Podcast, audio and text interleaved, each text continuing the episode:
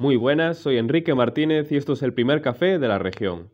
Un breve repaso a la actualidad de Ourense, en este domingo 29 de enero.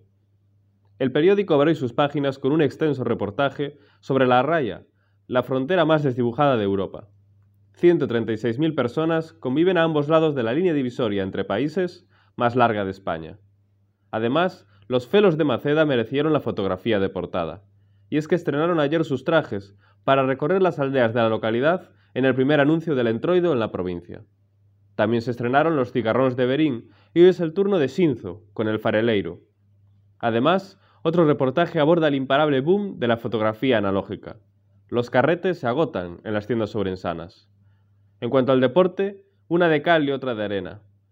Por un lado, el Cob logró su primera victoria a domicilio frente al Gipuzkoa. Ganó por un solo punto.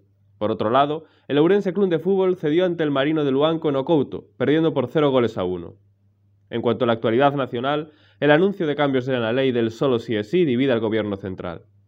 A todo ello hay que añadir los suplementos Vida e Innovación, que se adquieren también con el periódico. Esto es solo un adelanto. Para más información están disponibles tanto el propio periódico como la página web y las redes sociales de la región. Gracias por informarse y que disfruten del domingo.